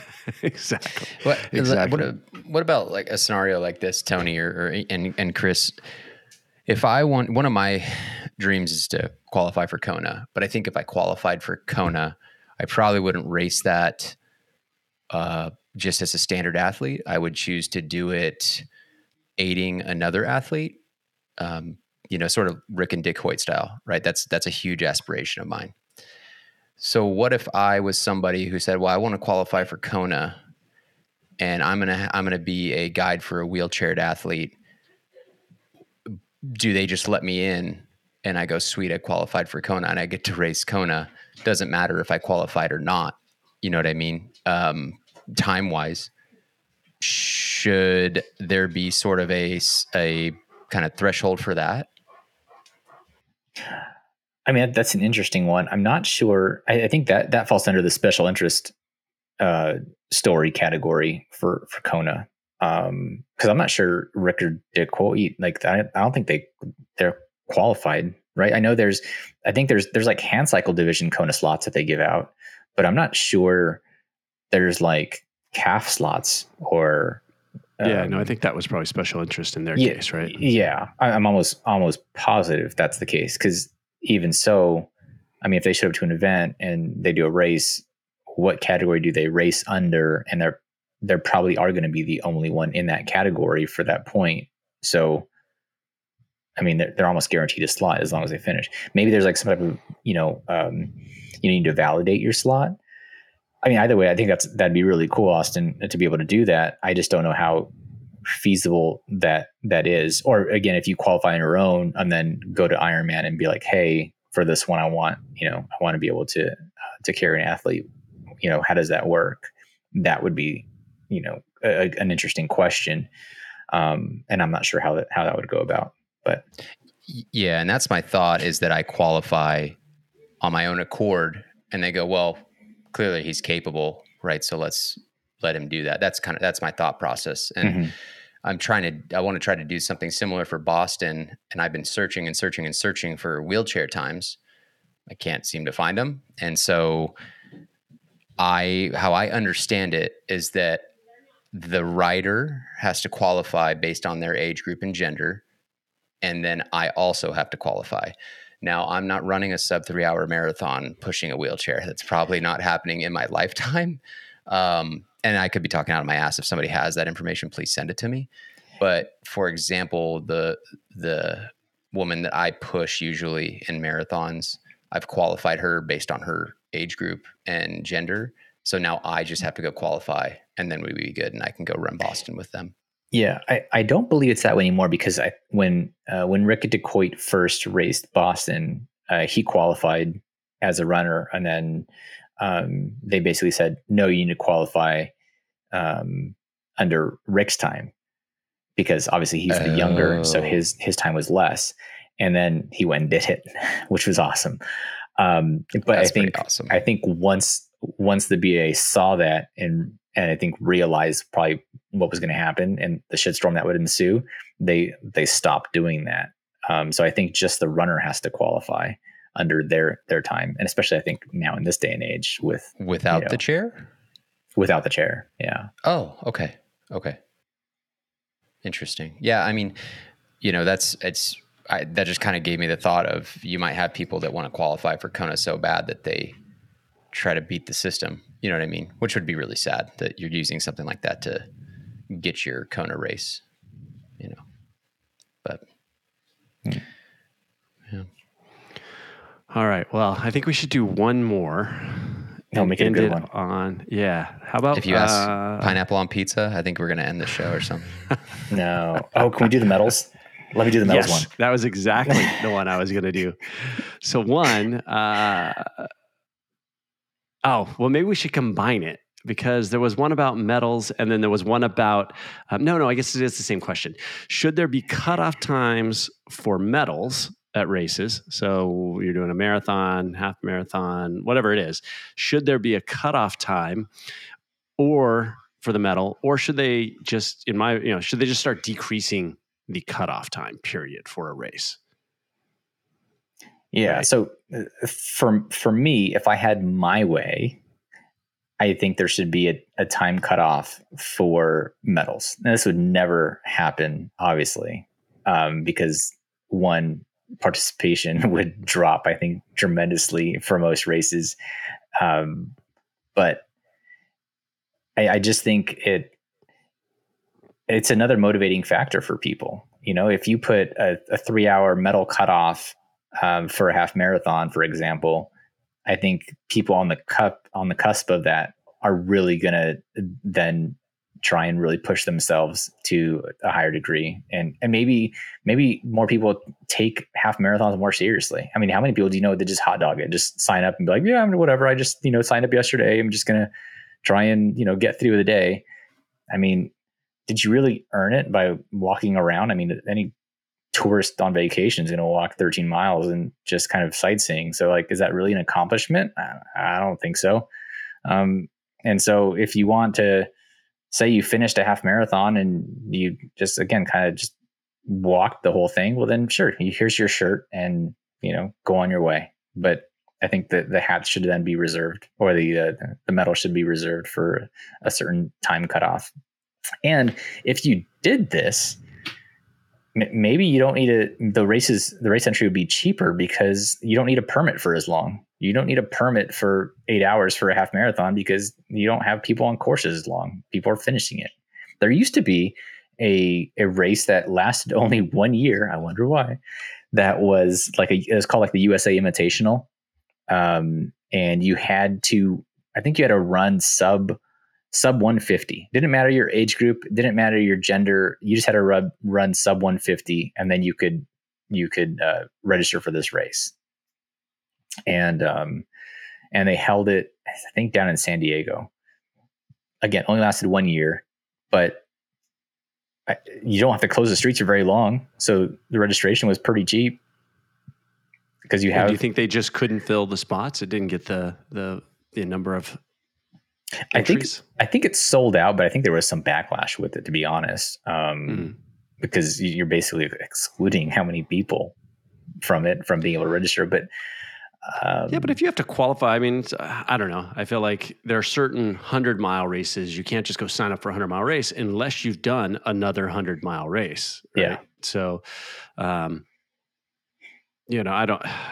I've never been a medal chaser. I've never even kept a single medal outside of my Ironman or 70.3 medals, Ooh. like all the 5Ks or I, they're, they're in a box somewhere. They're probably in the attic. I, I don't, I don't, I've just, I don't keep my bibs. I don't keep that stuff.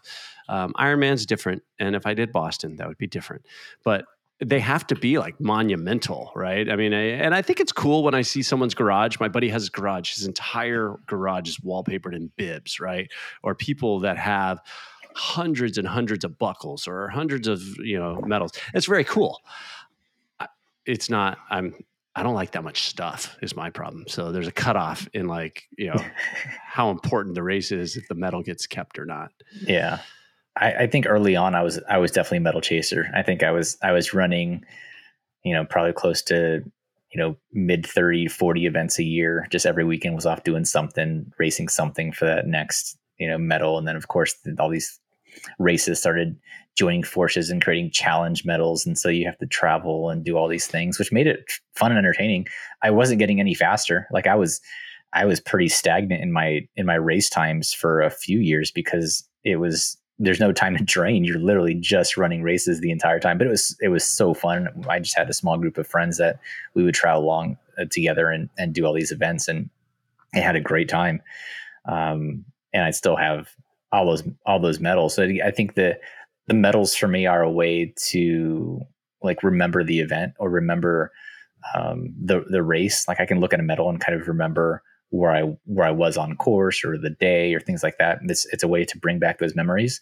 Whereas if I if I didn't have that, I probably wouldn't be able to like have that that recall of it. I also do keep bibs just because I think bibs are cool and when they're sweaty and dirty and torn and I mean there's there's there's memories built into those those bibs. Like they went they went through that whole event with you. And I think early on, because I started with obstacle course racing, so those bibs just get mm-hmm. torn to hell and you know muddy, and so those those are kind of cool to keep just as mementos.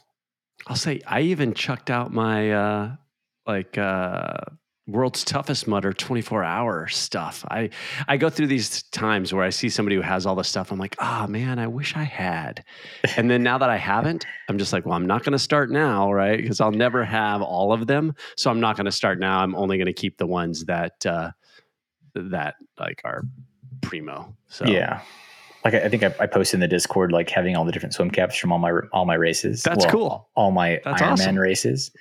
Uh, I enjoyed that. I am missing Cabo because I, mean, I was pissed about this because Cabo handed out uh, swim caps, but all they had was sponsors on each side. They didn't have like they didn't say like Ironman Cabo seven point three whatever. Ah. It just like yeah like Modelo or whatever it was. It probably was Modelo because it's fucking Cabo. But you know, I was so frustrated, and I was like, oh my god, this is going to be the only event that I don't have a swim cap for. And also, what I do is at every event because now they write your numbers on your caps. So as I register and I grab my stuff, I always just ask for a second cap. I say, I double cap.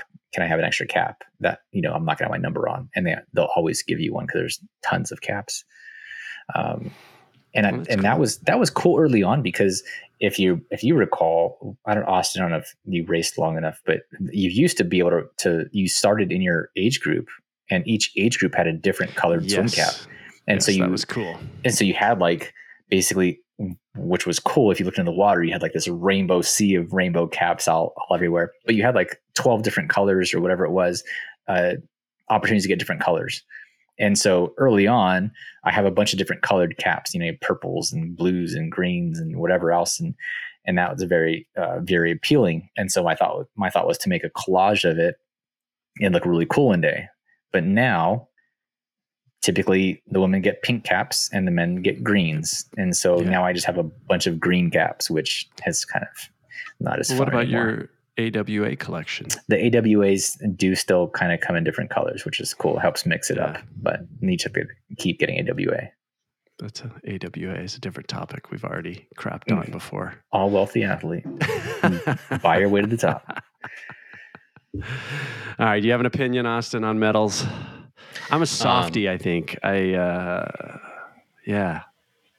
I. Well, I'll start with the, keeping the medals. Right, I, I do. I keep medals and bibs from every race. I haven't been doing it that long, but you know, I every race for me is special. Whether it's first Ironman, first seventy point three, a five k that I did with Ainsley's Angels, um, every marathon, half marathon. So everything has some sort of significance to me, and I like to look back at those. And I have it's just for me. I in my garage, kind of where I set up my trainer and stuff. I have just a bib folio, I believe they're called, where it's just the bibs and the medals hanging on one thing.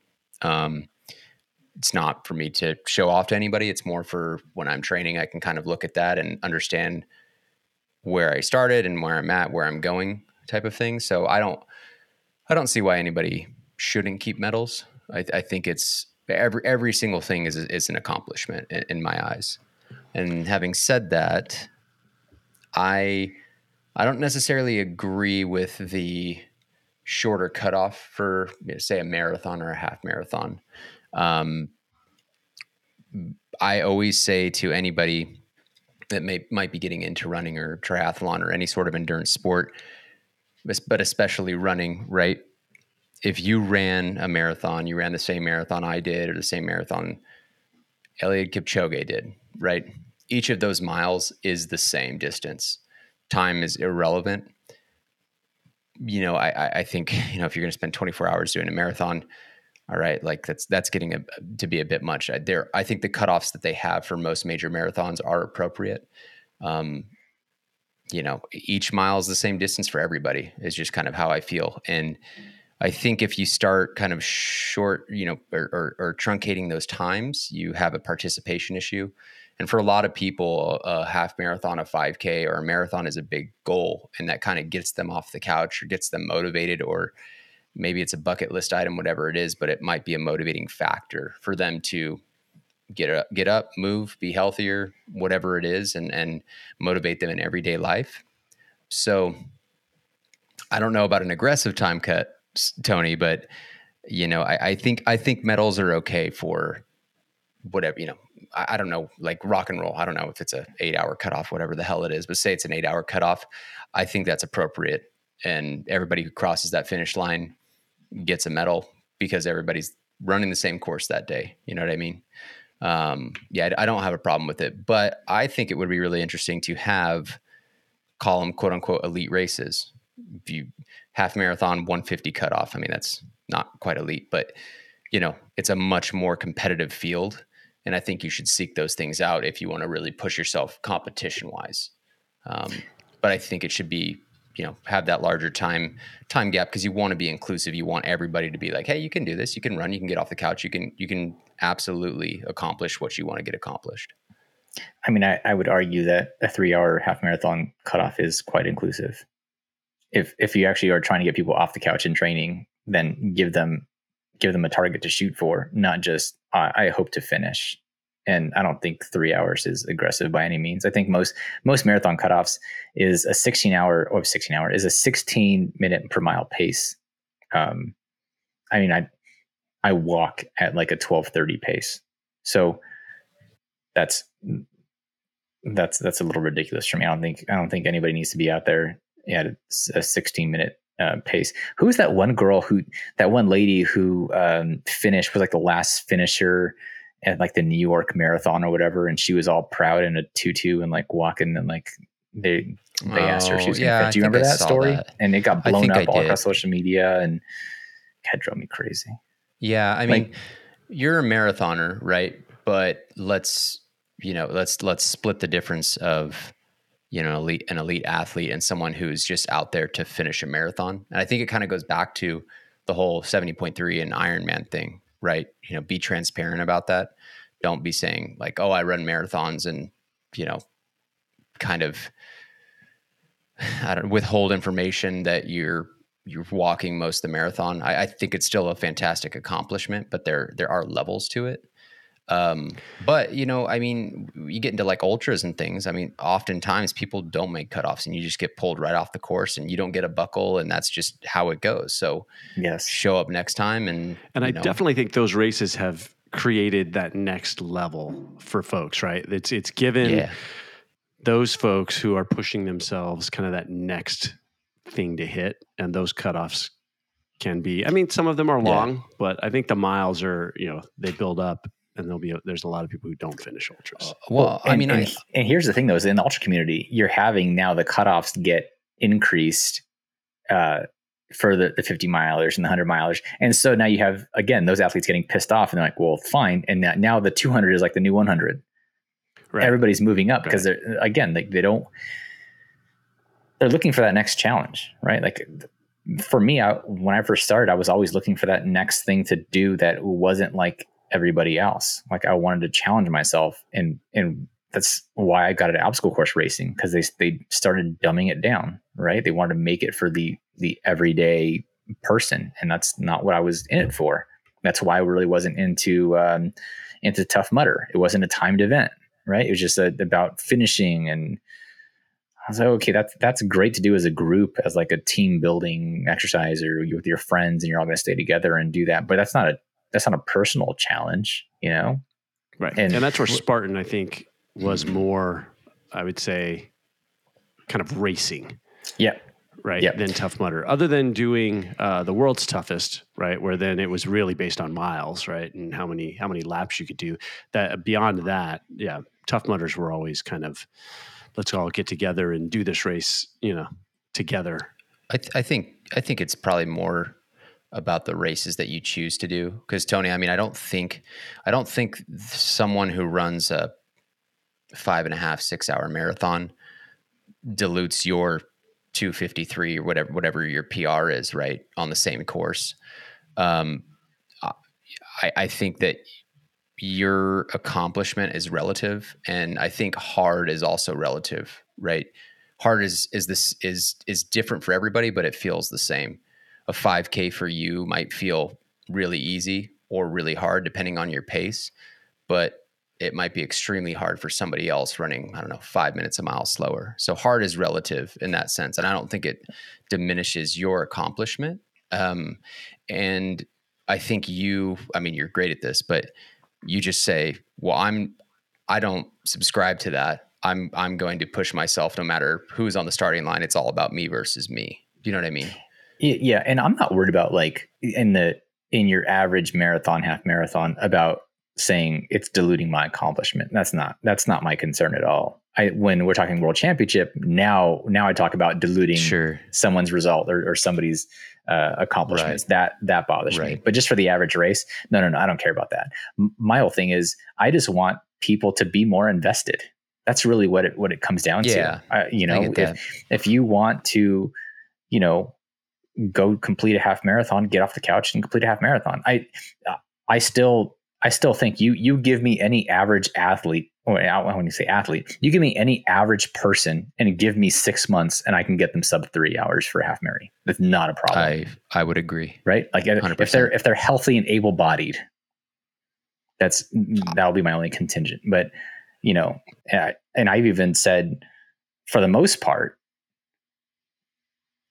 because because the the BAA has softened uh, the qualification for women, I even said, give me any able bodied female runner, and I could probably get her to BQ in six months.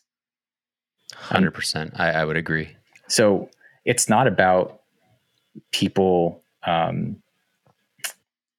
I just want people to respect the distances that they're signing up for, and and I think Right. when you when you don't respect the distance, I feel it's disrespectful to the other runners, and that's I think that's more or less where where it stands. It's it's a respect issue, Right.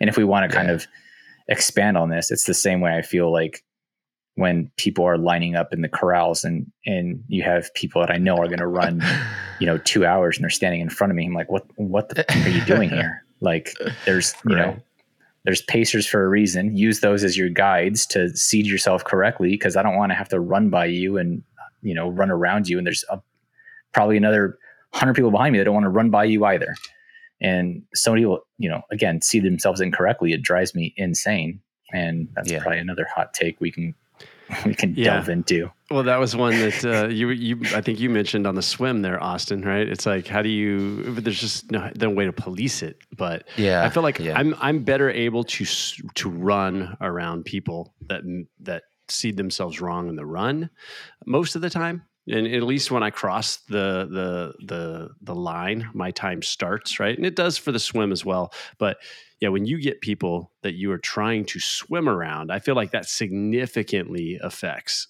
my swimming more so than kind of dodging people because I can see them easier. I feel Ye- like. Yes, but I feel it's also it's harder to gauge people's swim ability. Like again, in in masters Oh, yeah. swim, uh, for example, this morning I'm swimming with two guys. One guy's I, it's got to be like in his mid fifties and just huge, like yeah, beer belly, and he's just fast, right? Like, and there's there's a bunch of guys who I like know you're like, how are crazy. these guys so fast? Ah, it drives me crazy. But yeah, it's hard to judge swimmability versus like if if I saw him standing in front of me at a, a, a marathon or half marathon, I'd be like, yeah, I know. Like you know, one of these is not like the other, and, and you can you can pin them out pretty pretty quick of people that don't really belong where they're standing. Um, and it's it's hard to police that, but it's again, it's it's a, it creates a dangerous situation. All it takes is one of those people to trip and fall, and then how many people behind them now are potentially going to trample this person or them trip over this person, and it's just it's it's an unneeded safety risk because why? I don't I don't understand why they why they feel the need to stand up near the front. Do you think they're in- doing in that the because they're with their friends, right? They're all together, so they don't want to go stand at the back. They're they're gonna stand up there with whoever they're with. Not not always, because a lot of these people I'll see are, are kind of by themselves, just kind of huddled off to the side because they they almost want to seem like they're they're not part of it. Like they, they know they don't really belong, but I think they just want to either a lot of these races, uh, you know, post the the the start videos. And I think they want to be a part of that or the start line picture and they want to be a part of that.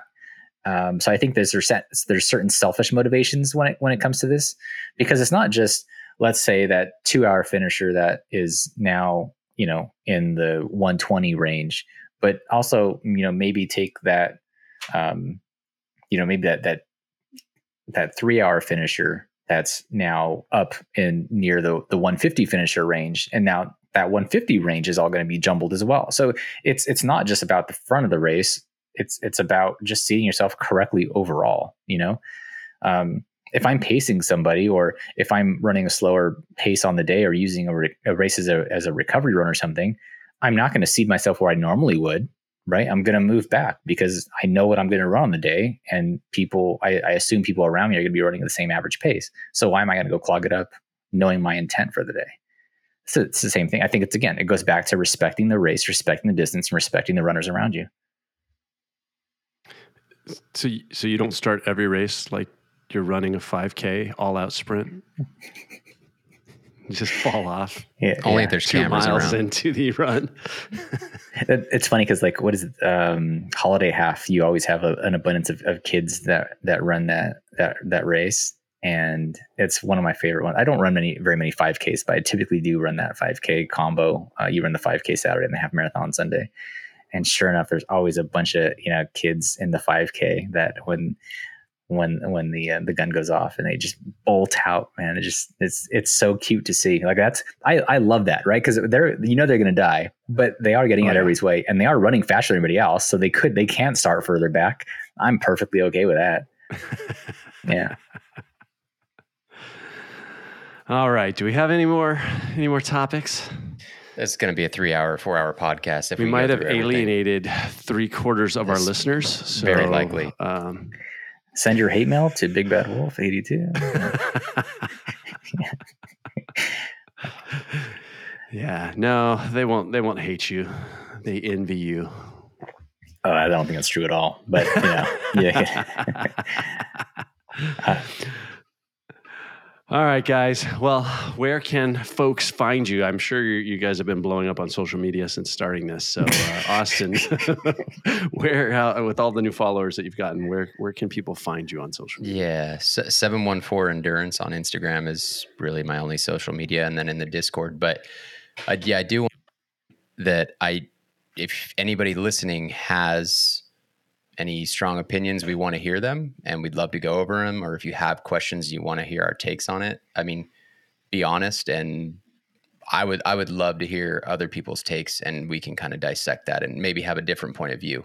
Because it's just three of us talking in an echo chamber, right? So we do need some outside views on things. And 100%. And I have heard that uh, it's hard for, I don't consider myself uh, above average, but, uh, you know, you have three elite people discussing topics, right? So there, there's a skewed perspective. So I, I do understand that. I don't consider myself elite, but um, I guess I, I, can- I can see that opinion, that, that our opinion right. is skewed based on our ability. Sure. i don't consider myself elite You qualified for Kona, Y- y- qualified for yeah, world championships, yeah Boston, Boston. you're a one percenter. i'm a i'm How many terrible times you're on the I'm podium? terrible in the often? water Yeah, but you're still in that one percent. Think about that. Yeah, you're in. You're a gold AWA. Costs Oh my more than gosh. money. Costs more than money to be gold. What, what I just I just got something in the mail too from USAT, like you USAT All American. Did you guys get something like this? I No, I'm probably not like- elite enough. whatever. just shot myself in the foot here. No, it's it's weird. I've never. I don't think I've done anything better than I have the past few seasons, and yeah, I got some like weird, um, little. I don't know, it came with a sticker and like a whole like Oh. letter, and it wasn't like done any? it But you did you did that reverse, right? Yeah, but it wasn't. This isn't like your your standard, um, like you know, you made it to nationals. It was like it, it's it, um, it's almost like a certificate. There's like a full on certificate, like on like good poster board. It's like USAT All American. I'll show you guys next time I see you guys. I, I'm gonna, Okay. you know, obviously frame it and drive Carry it around with around it in you. my car. you should Yeah. post it in social media. should definitely post it in your car on the window.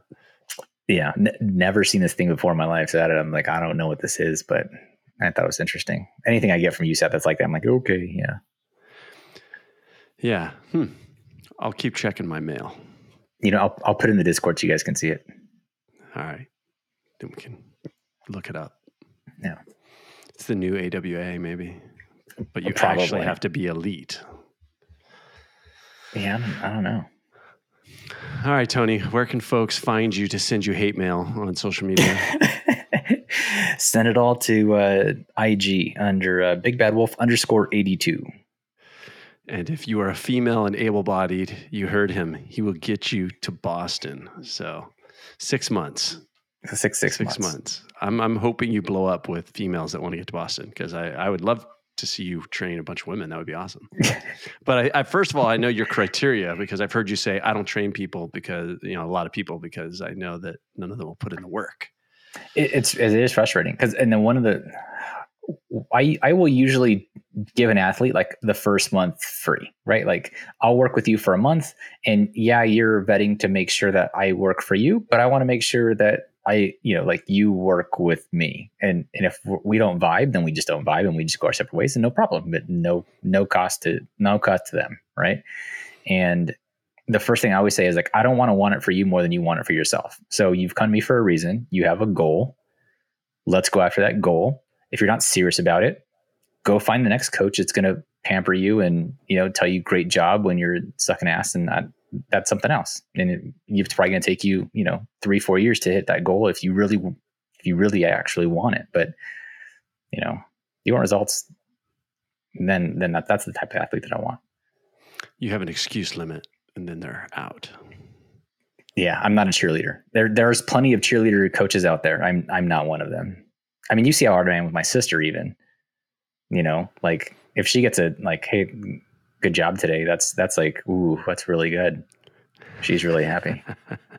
but all right. Well, we will leave it at that. See how many sign up with you. yeah. I think it would be awesome to actually see you get some women to qualify for Boston. I think I just scared everybody off. And then uh, they're all most more. I might be signing you up to qualify for me to Boston in 2025. Yeah. You're like, no, I already know you don't work hard enough. You're disqualified. All right. Well, if you want to talk to me, highly unlikely, you can look me up at uh, CJ Media on uh, on Instagram or on uh, YouTube. So I am working on a video this week. I'm hoping to put out uh, a new video. I took two weeks off while while being sick. Awesome. You're forgiven. All right, guys. It's good yeah, talking, make, right, fellas. Make your next Until video next long. Time. Give us give us something to watch on the trainer. Oh, yeah? That's right. That's what I was just right. going to say. Thirty minutes. I, well, I was. I had this. Um, you know, it's so funny. I always have these like grand ideas. I'm going to do this. I'm going to record every day, like three weeks out from from uh, Oregon. Let me, you know, let me put something every single day, and then, and then you get like halfway through the day of recording. You're like, damn, this is a lot of work. Uh, maybe I'll just do like two days this week and not seven. But I'm working on it. I'm only on day one. It's Monday. I tried to record the whole day. I'm going to try and record every. I, I, I had the goal I had the notion that I should record a segment every single day, even though it's not a video every day, but a segment every single day from now into the race. That'd be cool. So kind of like a race day series back guys. Yeah, exactly. Where'd you get that idea from? Huh? Uh, that's still ideas. My race day, my race day is still from Lionel and Talbot. Very original. Yes. You know, oh, um, I, will put it out there. Um, I don't know if he knows or cares. But um, so John's going to be doing some aero testing with Jim on Friday. If you want to head out there and capture some content. Oh, yes, that'd be cool. Friday. I'm, I'm going to try and go. I think I ju- just got pulled into a meeting though, which is going to screw up because I have to be in the office on Friday. But uh, yeah, Friday at eight o'clock. Oh, cool. Yeah, I, I am. I want to get out and do some testing too, but I'm going to wait a little bit longer. Yeah. Although the biggest gains probably can happen when you're in the worst shape possibly. I, I don't know. I, I, go back and forth on. I mean, my bike is not hasn't fallen off as bad as my run has. So, um, with being injured, my bike is not as far off. So mm-hmm. I think that whatever adjustments we would make now, I would think wouldn't change that much more if I'm going a mile or two per hour more. But maybe they would. I don't know. Yeah, I w- I wouldn't think so. And the other thing too, like I don't think your body composition is going to change very much either. The only thing I would say is like if you uh, one of the biggest things is narrow as aero.